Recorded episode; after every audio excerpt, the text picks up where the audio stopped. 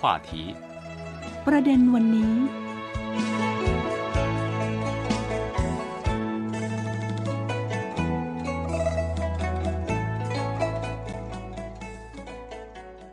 สวัสดีค่ะ ต้อนรับคุณผู้ฟังเข้าสู่ประเด็นวันนี้ วันนี้คุณผู้ฟังอยู่กับดิฉันสิวัตราสินพัสุธาดลและคุณหลิวหลงเจ้าหน้าที่ภาคภาษาไทยของสถานีวิทยุ CRI สวัสดีค่ะ คุณหลิวหลง สวัสดีค่ะ คุณสิวัตรา สวัสดีค่ะ คุณผู้ฟังค่ะ คราวที่แล้วคุณหลิวหลงชวนดิฉันกับคุณผู้ฟังไปเที่ยวเมืองเซินหยาง ซึ่งเซินหยางเนี่ยถือว่าเป็นเมืองใหญ่ที่สุดทางภาคอีสานของจีน พูดง่ายๆ เราทิ้งค้างกันไว้ถึงสถานที่หนึ่ง ซึ่งคุณหลิวหลงบอกว่าไปแล้วประทับใจนั่นก็คือพระราชวังโบราณของเซินหยาง ซึ่งก็มีชื่อเรียกกู้กงเหมือนกันเหมือนกับในปักกิ่งแล้วก็เหมือนกับอีกที่หนึ่งซึ่งอยู่อยู่ในไทเปของไต้หวันเนี่ยก็คือว่าจริง ๆ แล้วว่าเราทิ้งค้างกันไว้ถึงเรื่องของการก่อสร้างว่า กู้กงในเซินหยางที่คุณหลิวหลงบอกว่า ความอลังการอาจจะไม่เท่ากับที่ปักกิ่ง แต่ว่ามีจุดที่คล้ายๆ กับกู้กงในปักกิ่งอยู่หลายอย่างค่ะเช่น เรื่องอะไรบ้างคะ อืมถ้าพูดถึงสถาปัตยกรรมก็คือกำแพงสีแดงและหลังคาเป็นกระเบื้องสีเหลือง ซึ่งเป็นสีของเอ่อสีสัญลักษณ์ของฮ่องเต้นะคะ แล้วอย่างที่เด่นมากก็คือมีสิงโตเป็นคู่หนึ่งตัวผู้กับตัวเมียที่ตั้งไว้อยู่หน้าประตู จริง ๆ ของกู้กงก็มีใช่ไหมมีเราจะเห็นเวลาคนไทยมา ชอบไปรูปเอื้อมไปรูปเท้ารูปอะไรอย่างเงี้ยอันนี้เป็นความเชื่อคนจีนเชื่อแบบเดียวกันไหมก็ไม่เชิงเป็นความเชื่อแต่ แต่ก็รู้สึกว่าเป็นความน่ารักมากกว่าค่ะ แล้วอีกอย่างหนึ่งคือที่อื่นจับไม่ได้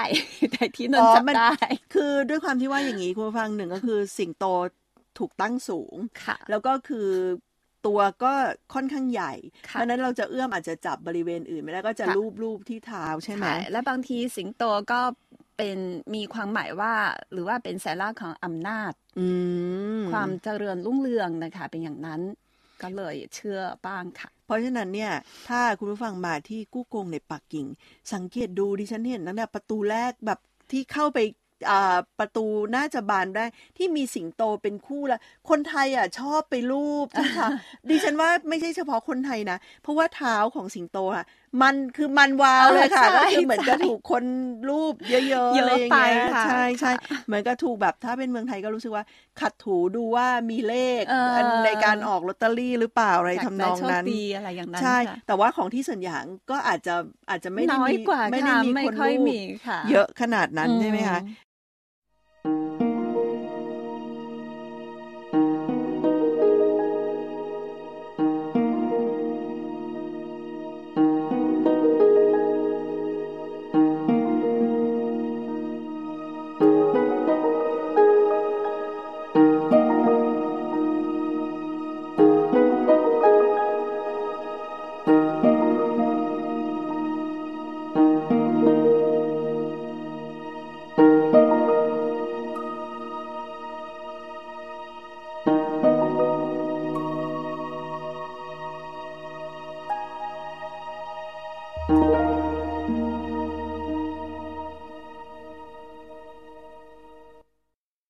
นั้นก็ยังมีหลังคากระเบื้องเคลือบ ซึ่งเราก็จะเห็นเนาะอย่างของกู้กงเนี่ยก็จะเป็นส่วนใหญ่กระเบื้องเป็นสีแดงใช่ไหมคะหรือกระเบื้องเป็นสีเหลืองกำแพงเป็นสีแดงกระเบื้องเป็นสีเหลืองกระเบื้องเป็นสีเหลือง แต่ว่าสีเหลืองเป็นของตำหนักหลักค่ะแล้วที่อื่นยังมีกระเบื้องเป็นสีฟ้าหรือสีเขียวค่ะ สีเขียวก็ อืมจะมีความหมายว่าแผ่นดินค่ะ ถ้าเป็นสีฟ้าก็อยู่ในหอฟ้าเทียนฐานจะเป็นสีฟ้า ซึ่งเป็นสัญลักษณ์ของฟ้า เพราะว่าที่นั่นเป็นที่บวงสรวงสวรรค์ค่ะ มันเป็นสีไม่เหมือนกันค่ะ โอ้ดิฉันรู้สึกทึ่งในต้องเรียกว่าวิธีการคิดของคนจีนสมัยโบราณพิธีพิถันมากค่ะใช่ใช่ต้องตั้งแต่แบบโอ้โหคุณผู้ฟังนึกย้อนเข้าไปน่าจะประมาณพันปีก่อน มีกระเบื้องหลากสีที่เราได้เห็นกัน ซึ่งแน่นอนว่าก็คงจะสวยงาม แล้วก็คุณหลิวหลงพูดถึงชนเผ่าชนเผ่าหนึ่ง ชนชนเผ่าชื่อ หนูเออหา อันนี้คือ หนูเออหาชื่อ จริง ๆ แล้วเออเป็นคนเป็นชื่อของพระองค์องค์แรกของราชวงศ์ชิงค่ะ เขาชื่อนูอัลฮาชื่อซึ่งเป็นเป็นปฐมกษัตริย์หัวหน้าใช่เป็นหัวหน้าของชนเผ่าแมนจูค่ะค่ะ ซึ่งก่อนก่อนก่อนจะเรียกชื่อเป็นแมนจูเรียกว่าเป็นชนเผ่าหนูเจนค่ะ และหลังๆก็เปลี่ยนชื่อเป็นแมนจูค่ะก็นูอัลฮาชื่อเป็นชื่อของฮ่องเต้องค์แรกของราชวงศ์ชิงค่ะอ๋อ เป็นปฐมกษัตริย์เพราะฉะนั้นก็จะมีการสร้างต้องเรียกว่าสถานที่ซึ่งเป็นที่ระลึก ขององค์ปฐมกษัตริย์เนี่ยไว้ในในพระราชวังโบราณนี้ด้วย ใช่ พระองค์นี้ได้สั่งให้สร้างไม่ใช่เป็นตำหนัก แต่ว่าเป็นศาลา หน้าตาคล้ายๆเป็นศาลามากกว่า เรียกว่าสิหวังถิงสิหวังก็คืออ๋องสิบองค์ค่ะอ๋อองสิบท่านค่ะสิหวังแต่สิหวังนี้จริงๆแล้วมีความหมายว่าในสนามด้านหน้าของศาลาสิหวังถิงจะมีศาลาเล็กๆ แปดหลัง เรียงเป็นสองแถวค่ะ อ๋อ คือมีใหญ่ใหญ่สิบหลัง แล้วก็มีใหญ่หนึ่งหลัง และยังมีเล็กๆแปดหลังค่ะอืมซึ่งถือว่าเป็นที่ทำการของขุนนาง ผู้สมัยนู้นเนาะก็ต้องเรียกว่าแบบขุนนางเวลาเข้าเฝ้าบริหารบ้านเมืองอะไรก็จะมาอยู่ที่ศาลานี้อะค่ะเออใช่ เพราะว่าหนู尔哈ชื่อเขาได้แบ่ง ชนเผ่าแมนจูหรือว่าชนเผ่าหนีเจินให้เป็นแปดแว่นแคว้นค่ะ แต่ละแคว้นจะเรียกเป็นเอ่อหนึ่งฉีฉีก็คือธงก็คือแต่ละแว่นแคว้นจะมีสัญลักษณ์ของเขา และจะปักธงเป็นต่างสีกันค่ะ สีแดง สีเหลือง สีขาว สีน้ำเงินนะคะจะเป็นแบบนี้ก็เลยเรียกว่าปาฉี ก็คือเป็นแปดแว่นแคว้นของแมนจูค่ะ แล้วที่มีฐานะสูงสุดก็คือ สีเหลืองนั่นเองค่ะจงหวางฉีเป็นสีเหลืองนั่นเอง อย่างพระนางซูสีไทยเขาก็อยู่ในตระกูลของสีเหลืองอันนี้แหละ อ๋อ เพราะฉะนั้นเนี่ยดิฉันเข้าใจละ ก็คือมีแปดศาลา เพราะว่าก็จะได้แบ่งว่าอาของเธออันนี้ของฉันอันนี้ของอะไรใช่ก็เหมือนกับว่าได้แบ่งเป็นแปดจังหวัดค่ะ ก็คือแต่ละแต่ละศาลาจะเป็นเฉพาะของจังหวัดนั้นๆ แล้วคุณนำผู้ใหญ่ผู้ ปกครองจังหวัดนั้นก็จะไปเข้าทำงานในศาลาของเขาเองค่ะ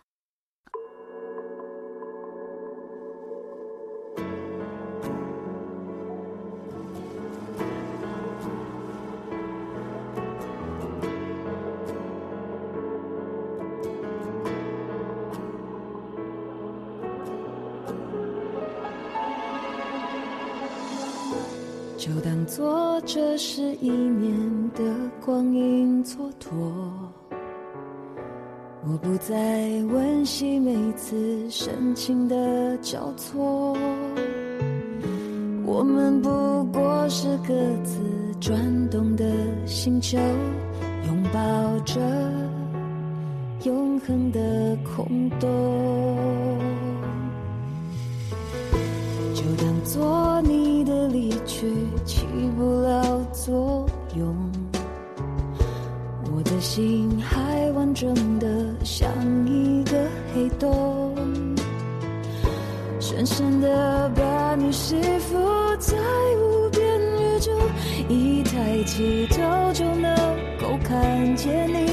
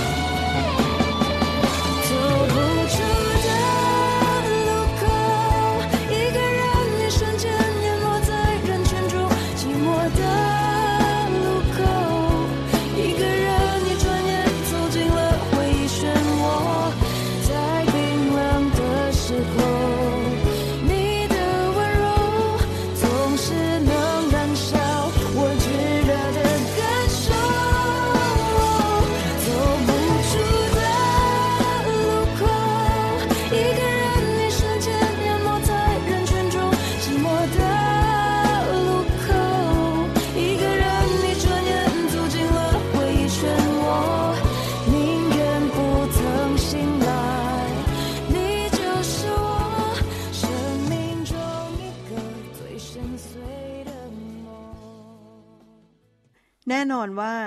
ปฐมกษัตริย์หนูเออฮาชื่อเนี่ย ก็คือนอกจากว่านำชนเผ่าในการพัฒนาความเจริญรุ่งเรืองมีทั้งเลี้ยงสัตว์มีทั้งประมง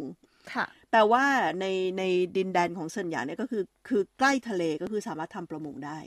ใช่เมื่อก่อนแมนจูเป็นเป็นชนเผ่าที่ทำประมงค่ะ แล้วก็ล่าสัตว์ด้วย แล้วทีหลังหนูอฮาชื่อก็รู้สึกว่าถ้าทำแบบนี้จะ ตั้งเป็นจักรพรรดิไม่ค่อยได้ ก็เลยจะรวมชนเผ่าต่างๆ เข้าไว้ด้วยกันอยู่อยู่ด้วยกันแล้วก็เออเข้ามา ก็บอกว่าเข้ามาก็ได้ลุกลานชาวฮั่น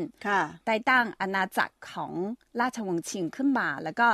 ต่อจากนั้นมานะคะ ชนเผ่าของแมนจูก็ไม่ได้ไปเล่ร่อนตามทงหญ้าต่างๆนั้นแล้วก็ไม่ไปทำประมง เหมือนเดิมนะคะ ก็เลยหมายความว่ามีที่อยู่อาศัยแบบถาวรแล้วค่ะ เป็นหลักเป็นแหล่ง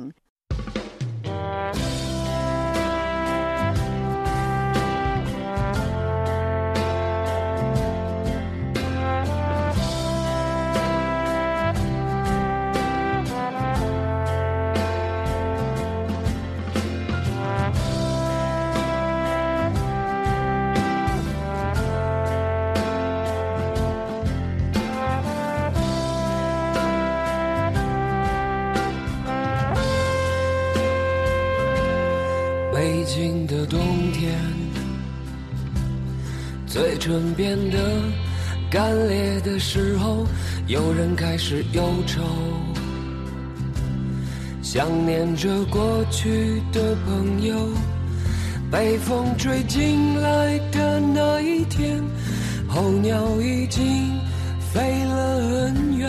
我们的爱变成无休的期待。冰冷的早晨。路上停留着寂寞的阳光，拥挤着的人们，里面有让我伤心的姑娘。匆匆走过的时候，不能发现你的面容，就在路上，幻想我们的重逢。北京的冬天飘着白雪，这纷飞的季节让我无法拒绝。想你的冬天飘着白雪，丢失的从前。让我无法拒绝。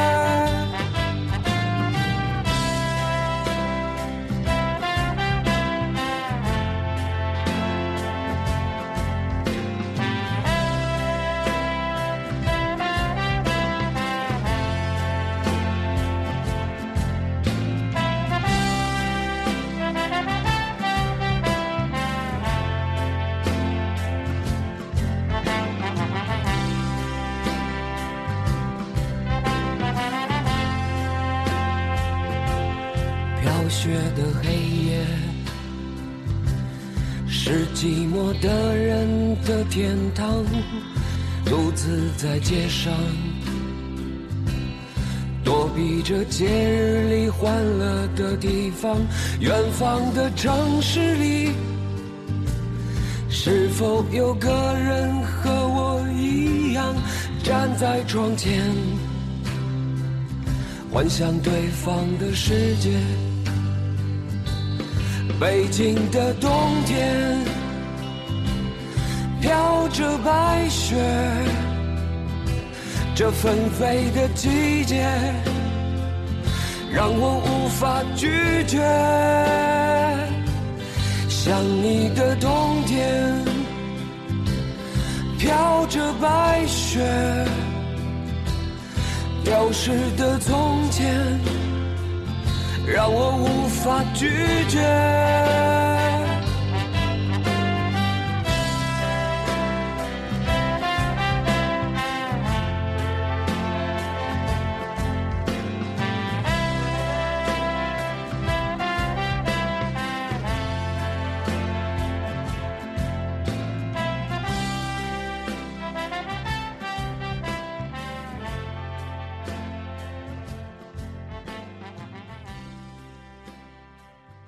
ถ้าพูดย้อนกลับไปยาวนานขนาดนั้นนะคุณหลิวหลง คือนอกจากมีพระราชวังและสิ่งที่มาคู่กัน น่าจะเป็นสุสานถูกไหมคะเพราะว่าเป็นปฐมกษัตริย์ก็น่าจะมีสุสานจินตนาการว่าใหญ่น่าจะใหญ่โต ใหญ่มากค่ะ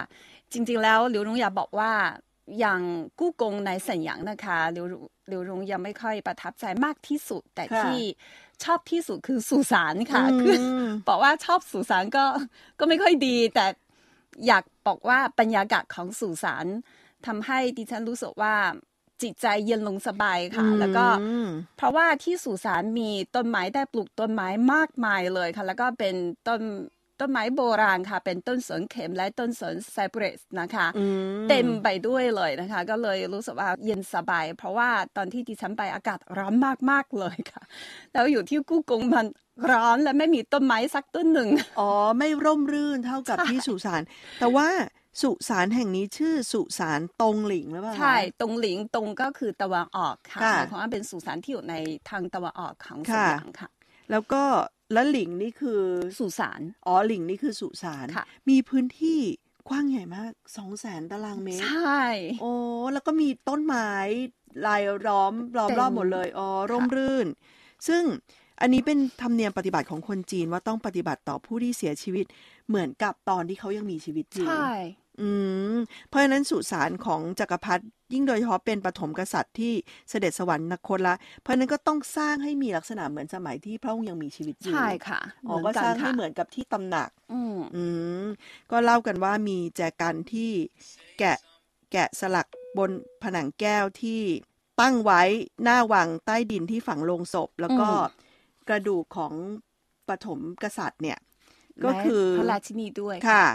ก็คือมีมีดอกไม้อยู่ในแจกันนั้นก็คืออย่างไม่ขาดหรือว่ายังไงคะสนุกมากค่ะแจกันหมายความว่าเป็นหนูอะคะชื่อเองค่ะ เขาเองแล้วข้างในนะคะจะมีดอกไม้ดอกโบตันสิบเอ็ดดอกค่ะ หมายความว่ามีลูกชายสิบเอ็ดคน หรือว่าเป็นจักรพรรดิองค์รุ่นหลังค่ะ แต่ว่ามีดอกไม้ที่บานเต็มนะคะ ยังมีดอกไม้ยังไม่ค่อยเปล่งบานมาก เต็มที่นะคะ ก็หมายความว่ามีอายุมากเท่าไหร่ อ๋อ เพราะนั้นก็เป็นสิ่งที่ก็เหมือนกับว่าเราก็ต้องคอยดูว่าอะเมื่อเมื่อไหร่จะเมื่อไหร่จะบานอีกอ๋อ นี่ก็เป็นเรื่องราวของเมืองเซินหยางค่ะคุณผู้ฟังซึ่งเป็นสถานที่ท่องเที่ยวที่น่าสนใจ ที่ดิฉันเชื่อว่าคนไทยอาจจะไม่ค่อยได้มีโอกาสมา เดี๋ยวครั้งหน้าเรายังเที่ยวเซินหยางกันต่อ แต่ว่าวันนี้เวลาหมดลงแล้วค่ะดิฉันและคุณหลิวหลงลาคุณฟังไปก่อน พบกันใหม่ในครั้งหน้า สวัสดีค่ะ สวัสดีค่ะ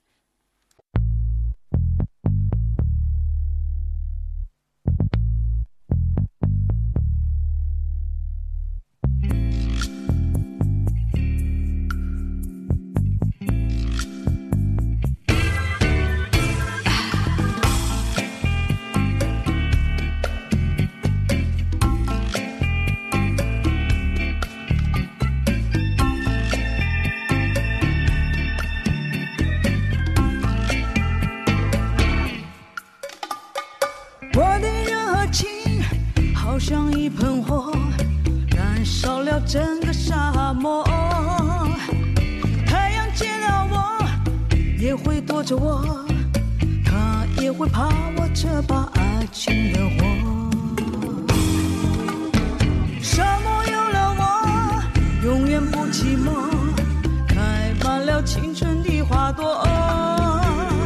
我在高声唱你在轻声和陶醉在沙漠里的小爱河。你给我小雨点滋润我心窝。我给你小微风吹开你花朵。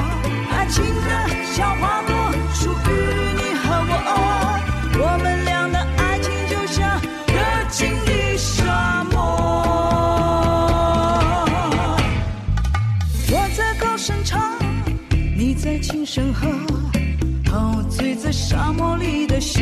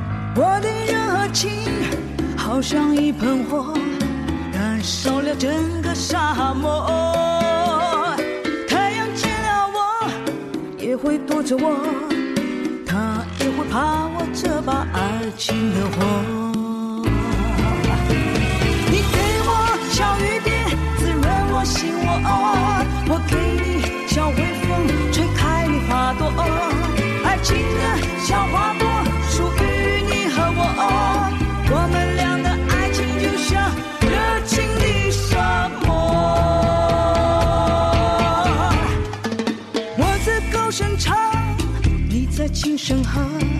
陶醉在沙漠里的小爱河，陶醉在沙漠里的小爱河，陶醉在沙漠里的小爱河。